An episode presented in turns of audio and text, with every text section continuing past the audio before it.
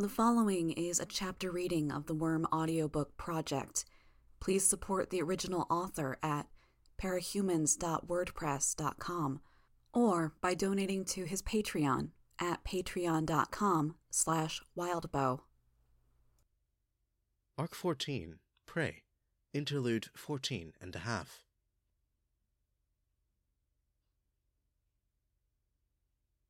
It's just going to be another minute or two. The data has to compile and upload. It's not my work, so I played it safe and went for the slowest, heaviest compression method that I could. It's going to take a bit. That's fine, thank you. Kidwin shifted position uncomfortably, falling silent. You don't have to be intimidated. I'm just a man. Legend stared out the window. He wouldn't miss the city. There weren't happy memories here, and there was little he was proud about. Most of the time, he was able to feel that he'd made an impact, that the world was a better place for his being there. That wasn't the case here. How long have you been in the wards? He asked, to make conversation. Two years. I've seen your records. Kidwin cringed. No, don't act like I'm going to say something bad. The deputy director in charge of the wards, I can't quite remember his name, he had some glowing praise for your ability to engage with the public. Engage with the public? I don't remember doing much of that. Something about speeches to other youths at school. Oh, that, that wasn't a big deal. The guy who's rating your performance seems to think it was. Can't quite place his name. The suits sort of start to blur in with one another. Deputy Director Renick, Kidwin supplied. Yes, thank you. You seem to think you connected with the crowd, and you did it better than any of your teammates. You were frank, open, honest, and you stood out because of how you handled yourself when the students started getting rambunctious and heckling you. Director Piggot yelled at me for drawing the gun. It was something that could have backfired very easily, but you struck the right tone and you diffused the situation with humor. I think that's a good thing. So did the staff at the school. The teachers sent emails a few days after the event, commenting on the overall positive impact you had on the students, the hecklers included. And when I say you, I mean you specifically. Kidwin shrugged, tapping a few keys on the laptop to rotate through a series of progress bars and graphs. Nobody told me about that. That's a shame. Legend said, turning his gaze to the window to relieve some of the pressure his very presence seemed to put on Kidwin the ability to manage yourself with the public is crucial if you intend to go on to make a career out of working with the Protectorate. It's kind of weird that someone as important as you are is making such a big deal out of an event I barely remember. I study the records of everyone I tend to work with, and I studied yours. I tried to make a note of individual strengths. That event stuck in my mind when I was reading through your files. It was very easy mental picture to put together, especially the part with the gun. Kidwin smiled a little. You remind me of Hero. The smile fell from Kidwin's face. He looked startled. Really? I imagine he was very much like you when he was younger. Kidwin looked uncomfortable. You can talk about it, Legend assured him. It's okay. It was a long time that he passed. I sort of modeled myself after him. Legend studied the boy. Red and gold body armor and a red tinted visor. There were additions that seemed to be more recent, judging by the lack of wear and tear, but if you looked past those, if you imagined the boy with a helmet covering that brown wavy hair, replaced the red with blue chain mesh, he could see the resemblance. I can see that. I didn't mean to copy him, or to write off his fame or anything. I, was younger when I started. I totally meant it to be respectful. Kidwin stopped as Legend raised a hand. It's okay. I think he would be flattered. Kidwin nodded, a little too quickly. He was the first real tinker, you know? Before we knew tinkers have specializations, Kidwin added. I've thought about it. The disintegration gun, the jetpack, the sonic weapons, the power sources and explosives that were surprisingly effective for their size. I suspect his specialty tied into manipulating and enhancing wavelengths and frequencies. Kidwin's eyes went wide. He glanced at the laptop. I know enough tinkers to know that look. You just had a stroke of inspiration? Sort of. More like a bunch of half assed ideas all at once. Don't let me distract you. If you want to take a minute to make some notes on whatever came to mind, I won't be offended in the slightest. It's okay. You sure?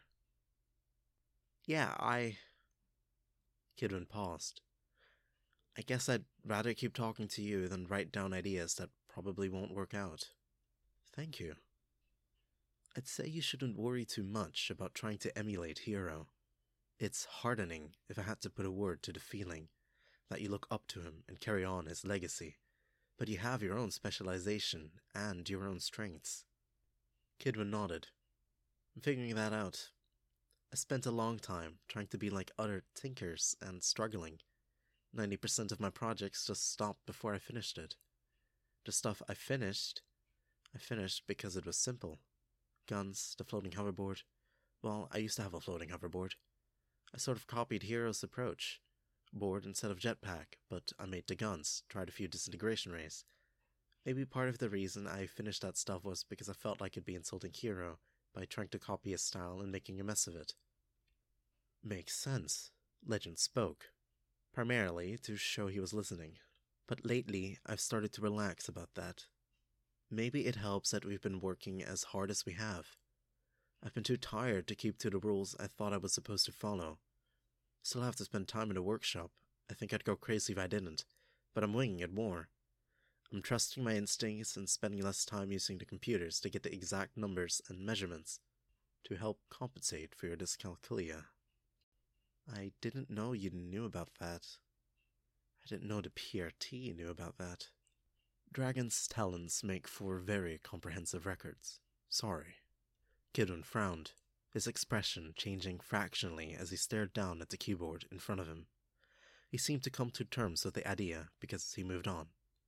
Anyways, I think it's working for me. I'm getting the feeling that I do have a specialization, but it's more of an approach than a particular field. Equipment with multiple settings and uses, modular weapons, gear that's adaptable to different situations, I guess. That's fantastic. The fact that you've struggled and found your strengths the hard way could be an asset. An asset? If you wind up leading the wards or a team in the Protectorate, it means you'll be better equipped to help out teammates who are having their own problems. I'd be horrible in a leadership position. Hero said the same thing, and I think we'll both agree that he was wrong. That seemed to give Kidwin pause. Think about it. Okay, Kidwin replied. Not that I'm not majorly grateful that you're giving me the pep talk, but you said you were in a bit of a hurry, and I think we're done here. The compiling is done. I could refine it further, try to give you some additional features, but the coding and the hardware I'm working with here is so tightly structured that I think I'd do more harm than good. It's like the techie equivalent of trying to put toothpaste back in the tube after you've squeezed it out. You can't. So maybe you try to make more tube that sticks out of one side, but you keep doing it and you wind up with this kludgy mess that you just can't even use for its original purpose. Forgetting toothpaste.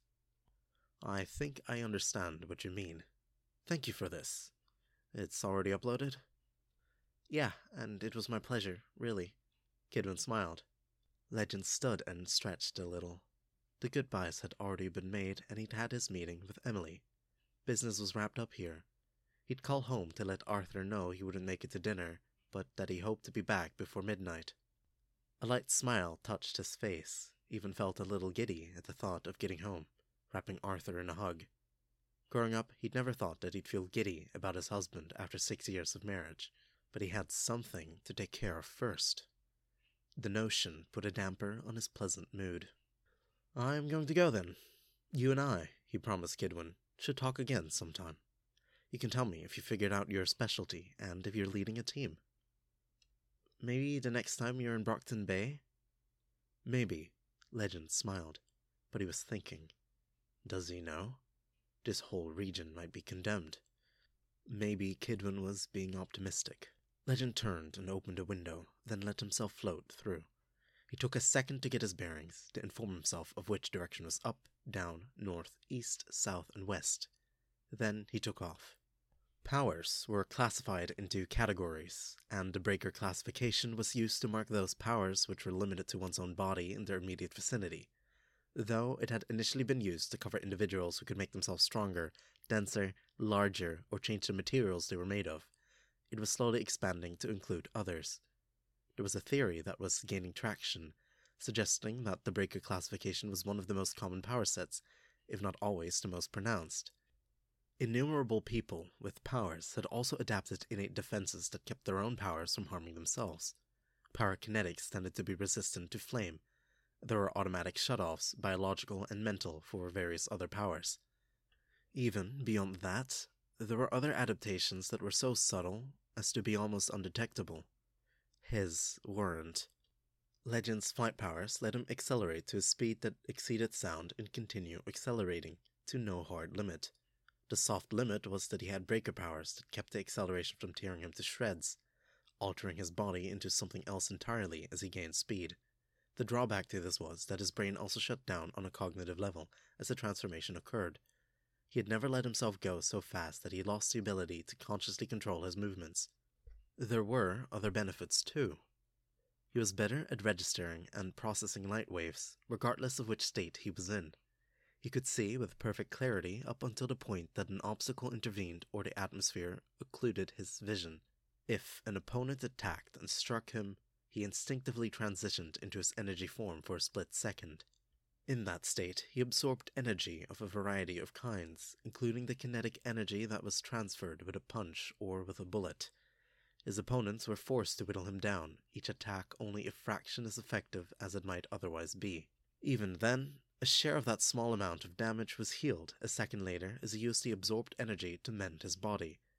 Conversely, his enemies could try to hit him with enough speed and force that even a hundredth of a second of contact was sufficient to take him out of the fight. Leviathan and Behemoth had managed to land blows of that magnitude. Siberian has as well. He set his jaw and increased his speed a notch. He traveled over the Atlantic Ocean, moving so fast that the water appeared to be one flat plain. His thoughts became a blur, and he was forced to focus on his destination, letting all other thoughts and doubts fall by the wayside. It was refreshing, in a way, cleansing himself of the responsibilities and the thousands of problems he was forced to handle as the leader of the Protectorate. Still, it always scared him just a little. It took him only an instant to reach a complete stop. He let himself settle down into his real body once more. He'd wondered sometimes if his ability to fly was meant for travel on an interstellar level. What if he kept accelerating? His breaker power would let him weather the void of space. His ability to see would be that much more powerful if there was no atmosphere to occlude his vision over miles. Even the boredom of traveling for years was nothing if his conscious mind shifted into a rest state. Not that he'd ever test it. He'd absorbed light, heat, and ambient radiation while he flew, and he felt restored. Even the mildest wear and tear had been tended to, his body restored to peak condition. His mind was another matter. His emotions, it was like waking up in a warm bed, the man he loved beside him, only to experience a sinking feeling as he came to dread the coming day. He drifted closer to the oil rig and settled down on a fence, using a touch of his flight ability to stay balanced. In every direction, as far as the eye could see, there was only water. Any time now, he said, it began as a pale square in midair, then unfolded rapidly, three dimensional. When it opened up further, the interior of a building loomed in midair, the exterior absent. He floated forward and set foot on the white tile of the hallway. He felt the distortion as the space shifted, felt the rush of wind as air pressure adjusted. It took only a couple of seconds. When he glanced over his shoulder, the oil rig was gone. There was only more hallway behind him. He walked onward, confident in his ability to navigate the maze of rooms and corridors. When he pushed open the double doors and stepped into the conference room, there were a few looks of surprise. Legend, the doctor spoke. I thought you were occupied in Brockton Bay. Jack escaped. That's really unfortunate, Alexandria said. Quite, the doctor replied. Legend glanced around the room. Alexandria leaned back in her chair, her helmet on the table in front of her, a star shaped scar at the corner of one eye.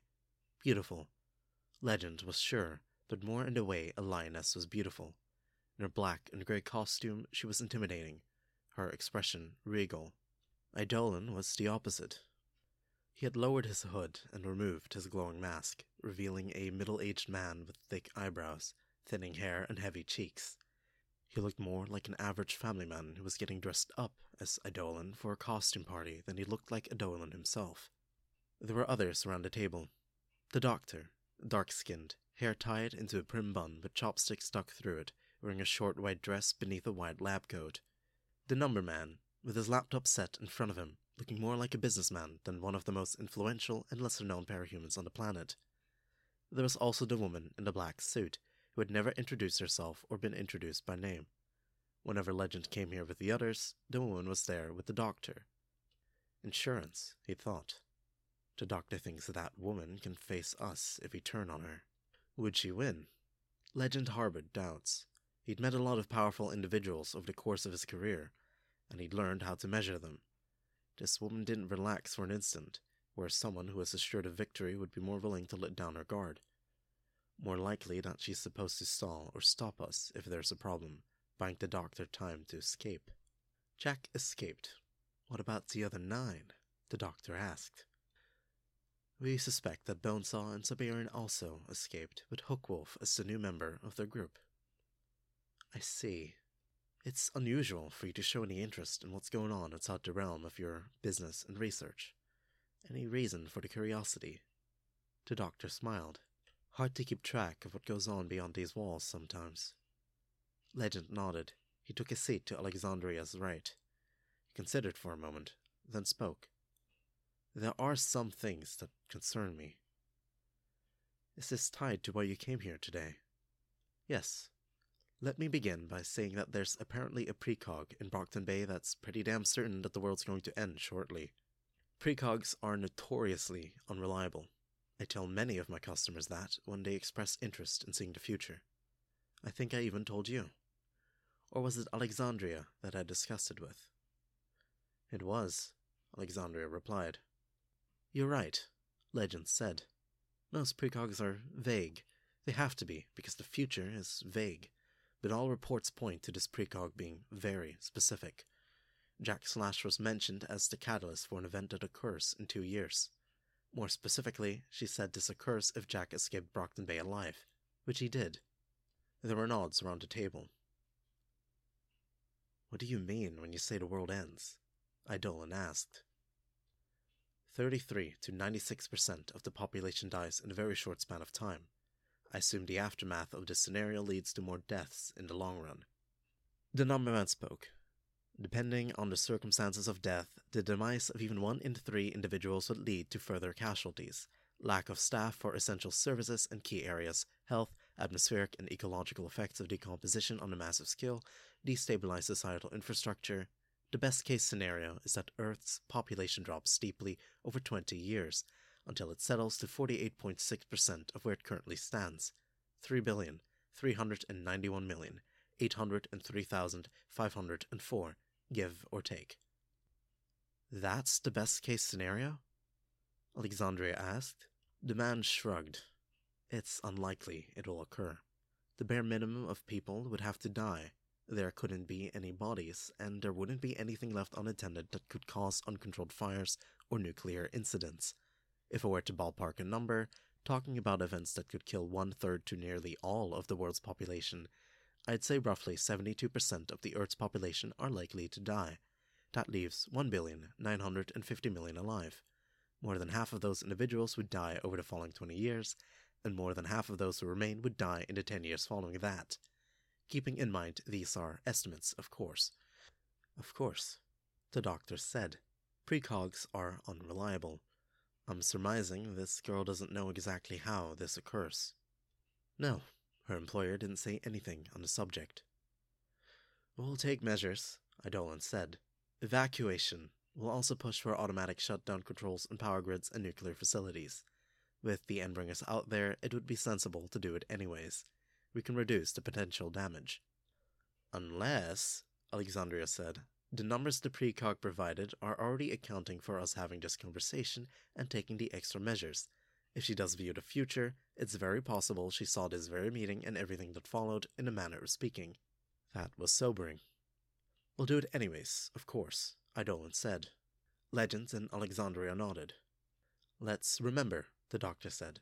The numbers already pointed to an endgame situation at the 23 year mark. If the Endbringers continue doing the damage they've been doing at the current rate, things won't be sustainable. We'll be forced to withdraw from damaged and dangerous areas. Populations will condense. The Endbringers attack those pockets. And that's without considering the possibility that they achieve something big in the interim. We've talked about the crisis scenarios Behemoth triggering a nuclear winter, Leviathan obliterating or tainting the world's renewable water supply. You're saying we're already facing an end of the world situation? Alexandria said, this is just accelerating the timetable. Yes, any measures we take are still vital. They'll help here, with this scenario, but if it never occurs, it will still help against the Endbringers. Are we assuming the Endbringers are at the core of this end of the world scenario? Eidolon asked. Likely, Alexandria said, but let's not rule anything out. Provided this is really occurring, the doctor spoke. We can't afford to say it's not, Legend said. You've precogs among your staff and customers. Some, the doctor answered. I can ask them about this end of the world scenario. Legend nodded. Good. Eidolon, you want to try your hand at it? If my power lets me. It only gives me what it thinks I need, not what I want. We need all the help we can get. Let's see if we can't figure out how this happens so we can stop it or mitigate the damage. There's a lot of capes out there with the Thinker classification. Get the word out, call in favors, offer favors. Anything to get more information on this. There were nods and noises of agreement from his fellow Protectorate members and the doctor. Legend quietly cleared his throat, glancing around the table. Speaking of great minds, there was another point I wanted to address that came up during my stay in Brockton Bay. He had their attention. Alexandria, I expect you read the reports already. You didn't seem that surprised when I talked about the precog and end of the world scenario. You've probably read up on my notes here. Alexandria had originally named herself after the Library of Alexandria, though she'd ceased mentioning that, choosing to leave enemies in the dark instead. As strong as she was on a physical level, her mind was equally formidable. She never forgot a detail, absorbed information quickly, reading two pages of a book with a glance, and she learned quickly, retaining everything she picked up. She knew most commonly spoken languages, no less than ten styles of martial arts, and she could match some of the best non-thinkers in the world when it came to computers. Not only was she rated well in the brute classification, but she held high scores in the mover and thinker categories. I read what you provided, though I'm not sure what you're referring to specifically. Siberian. He saw a change in her expression, saw Eidolon flinch as if he'd been slapped. I'll explain for those of you who lack access to the PRT records or the time to peruse them. Siberian is not a brute class cape. Siberian is a master, and the striped woman is a projection. I caught a glimpse of the man who was creating the projection before they retreated. And? And he had Cauldron's mark tattooed on the back of his left hand, a swan on his right. With the exception of himself, the numberman, and the woman in the suit, everyone present reacted with surprise. You don't think that was William Manton? Alexandria asked. But why the mark on his right hand? I don't know. It doesn't fit on a lot of levels. A top parahuman researcher becoming one of the nine? It happened to Alan, to Mannequin, Eidolon said, his voice quiet. There's nothing in the records, Alexandria said. Nothing saying he was present at any of the places the quarantine protocol was put in effect. She would know. She read every record, could call them to mind with perfect accuracy. He could have stolen someone's identity. Alexandria nodded. True. We have confirmation he's alive, Eidolon said, his voice quiet. We suspected, but we made assumptions, and we were way off base. That's what concerns me. Legend leveled a hard look at the doctor. See, we've been going by the assumption that William Manton, from the time he left Cauldron to the present day, has been continuing his work. We've been assuming he's traveling across the world, experimenting on human subjects, giving them powers with physical mutations as a side effect, then releasing the victims back into society with Cauldron's symbol tattooed on their bodies. Or, at least, that's what you told us. You're implying I lied? The doctor asked. She didn't look bothered in the slightest. I've looked at the timelines. It's not likely that William Manton could be conducting experiments to give some poor girl tentacles in Illinois at the same time Siberian's busy attacking people in Miami. Not to mention, he barely looked capable of taking care of himself, let alone conducting research. He glanced at the others. Eidolon's brow was creased in concern, while Alexandria looked pensive. The pattern doesn't fit, he said. To drive the point home, he looked at the doctor. Which leaves me to wonder just who is conducting experiments on human subjects. We have no need for human experimentation. The numberman can calculate the odds of success for a given formula. Maybe that's the case, but just who is conducting experiments on human subjects? Who knows enough about Cauldron to tattoo or brand them with the mark while simultaneously having access to these kinds of resources? It's not us, the doctor spoke. Legend stared at her, studying her. And you don't know anything about how William Manton is connected to all this? I'm as mystified as you are. If it would assuage your suspicions, you can examine this complex, the doctor suggested. You and I both know this place is far too large to explore in one lifetime, he answered. True.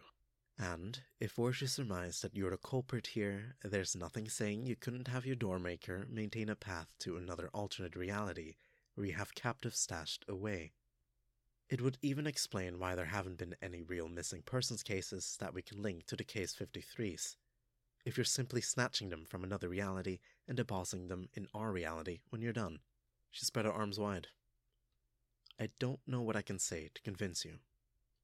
You trust me, don't you? Alexandria asked. Yes, Legend said. I've trained myself in kinesics. I can look at a person's face and body language and know if they're lying, and I can tell you the doctor is telling the truth. Legend sighed. Right. We're okay then, the doctor asked. Legend nodded. I'm sorry to accuse you. It's understandable. This situation doesn't make a lot of sense. I can't add anything here, and my power's not volunteering anything that could help to solve this particular mystery. Eidolon spoke. I guess we have yet another unanswered question on our hands. Legend sighed. More than one. William Manton and his link to Siberian, the tattoo on his right hand, our end of the world scenario, and the role Jack plays as the catalyst. Too many to count. None of this has to be addressed today, Alexandria said. Why don't you go home?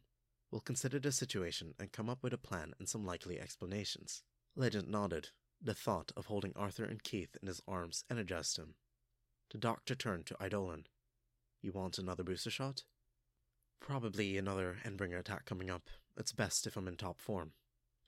While the others talked and planned, Legend stood and left without a farewell. An opening between realities unfolded before he was half of the way down the alabaster white hallway. He stepped through the opening to the oil rig and then began his flight back to New York City. But he didn't go home. Instead, Legend descended on the rooftop of the New York City Protectorate offices. A Tinker-made scanner verified who he was and opened the doors for him in time for him to walk through. He nodded a greeting to everyone he passed, when people asked him how things had gone, he offered them a response that was polite, but short enough that it was clear he wasn't looking for further conversation. He was careful to start up a virtual operating system, preloaded with the standard PRT databases and software. Nothing that would leave a trace on his regular OS. He unplugged the fiber optic cables and disabled the wireless. The precautions were little use if he was already being watched, but it made him feel better. Once his computer was isolated from outside influences, he withdrew a USB cable from one drawer, plugging one end into the keyboard. He reached up to one ear and withdrew an earbud, the other end of the USB cable connected to it. ASCII art of Kidwin's face popped up as the earbud connected to the computer, along with the text, Thank you. He couldn't bring himself to smile. Problems of self confidence aside, Kidwin had produced an interface that was easy to use. Legend clicked on the yellow button and waited. Voices played from the computer speakers. He adjusted the volume and listened. We suspect that Bonesaw and Siberian also escaped, with Hookwolf as a new member of their group. I see. Any reason for the curiosity? Hard to keep track of what goes on beyond these walls, sometimes. Text appeared, transcribing what was being said. The program paused, the image of the yellow button popping back out. A red word appeared below the last statement lie. A vague lie, but not a damning one. His pulse was pounding as he hit the waiting yellow button to resume the record. We've no need for human experimentation. The numberman can calculate the odds of success for a given formula. Lie. He clicked again. Who knows enough about Cauldron to tattoo or brand them with the mark while simultaneously having access to these kind of resources? His own voice was the one playing from the speakers. It's not us, the doctor's voice answered his. Lie. He sat, staring at the screen, horrified. Cauldron had given him his powers, had given him what he needed to be at the very top, to lead the largest collection of superheroes in the world. They hadn't wanted much in exchange. He kept an eye out to make sure nobody got too curious about Cauldron, diverted them if they did. He'd greased the wheels for some of Cauldron's top customers. He was also ready to defend Cauldron if and when it became public knowledge. It was for the greater good, he told himself. There was no way for Cauldron to operate otherwise, lest the world's governments fight over the ability to create whole armies of people with powers and interfere with the organization's ability to operate. It would operate, he knew. It obviously wasn't in a location where it could be raided or seized by military forces, but it wouldn't be able to reach nearly as many people, and capes would come under scrutiny with the possibility that they'd purchase their powers. He'd committed to this because Cauldron was essential. With the rise of the Endbringers and threats like the Slaughterhouse Nine, the world was in need of heroes. Cauldron produced more heroes than villains because there was none of the trauma of a trigger event to throw them off. Even for those individuals who turned to crime, Cauldron was able to leverage the favors that were part of the contract in order to guide their path. More superheroes meant better chances for everyone when it came to fighting the Endbringers and dealing with the big threats. It struck him that this wasn't necessarily true. If the doctor had lied about human experimentation, she could have lied about those details as well, too. Human experimentation on a large scale, unwitting, or perhaps unwilling to connect the dots, he'd helped it happen in a way. His hand shook as he reached for the mouse. He clicked the button once more, hoping there would be something he could use to convince himself that this was a mistake, a false positive, a clue that Cauldron was really a force for good after all. Had an Armsmaster said that his lie detection system was imperfect, or maybe Kidwin had generated errors in the code. The alterations had been minor but comprehensive. Legend hadn't wanted to be informed in real time about the lies, lest he give something away. And you don't know anything about how Willie Manton is connected to all of this. I'm as mystified as you are. Lie. He knew what came next, with the conversation fresh in his memory. He didn't want to press the button again, but there was little choice. I've trained myself in kinesics. I can look at a person's face and body language and know if they're lying, and I can tell you the doctor is telling the truth. The red text popped up as the last four and a half words appeared. Lie. Alexandria knew. Of course she had. Her ability to read people, her vast troves of knowledge, her ability to see patterns, and she was the most willing of the group to take the hard, ugly road. Had been since Siberian had hospitalized her. Click. His own voice. I'm sorry to accuse you. Lie. Had he been lying? He supposed he had. He didn't like the doctor, and he hadn't really felt sorry for his suspicions. Ever since he'd seen Willie Manton with the Slaughterhouse Nine, he'd harbored doubts about what was going on. Those doubts had become quite conviction after he'd gone to see Battery in the hospital. One of Bonesaw's mechanical spiders had cut her suit. He knew exactly the kind of disorientation, hallucination, and waves of paranoia she would have experienced as the gas took hold. While she reeled and tried to get a grip on reality, she'd likely left herself open for further attacks. Whatever the case, one of the spiders had injected her with a poison Bonesaw had devised. Her death had been slow, painful, and inevitable. It had been engineered to strike those notes in a way that millions of years of evolution had yet to refine a plant's toxin or an animal's venom. Lying in a hospital bed, still delirious, Battery had used halting sentences to tell him about Cauldron, about buying her powers, and about Cauldron asking her to help Siberian and Shatterbird escape. She'd planned to pursue the Nine, to offer assistance and then kill one or both of the villains.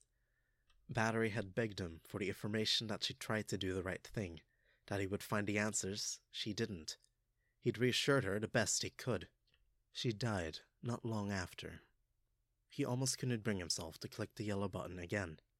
Alexandria had been lying to him, and that only left. Click. Eidolon's voice came from the speakers. I can't add anything here. My power's not volunteering anything that could help to solve this particular mystery. I guess we have yet another unanswered question on our hands. The word was in red letters on the screen. It could have been his own pulse behind his retinas, but the letters seemed to throb with a heartbeat of their own. Lie. All lies. Legend whispered the words to himself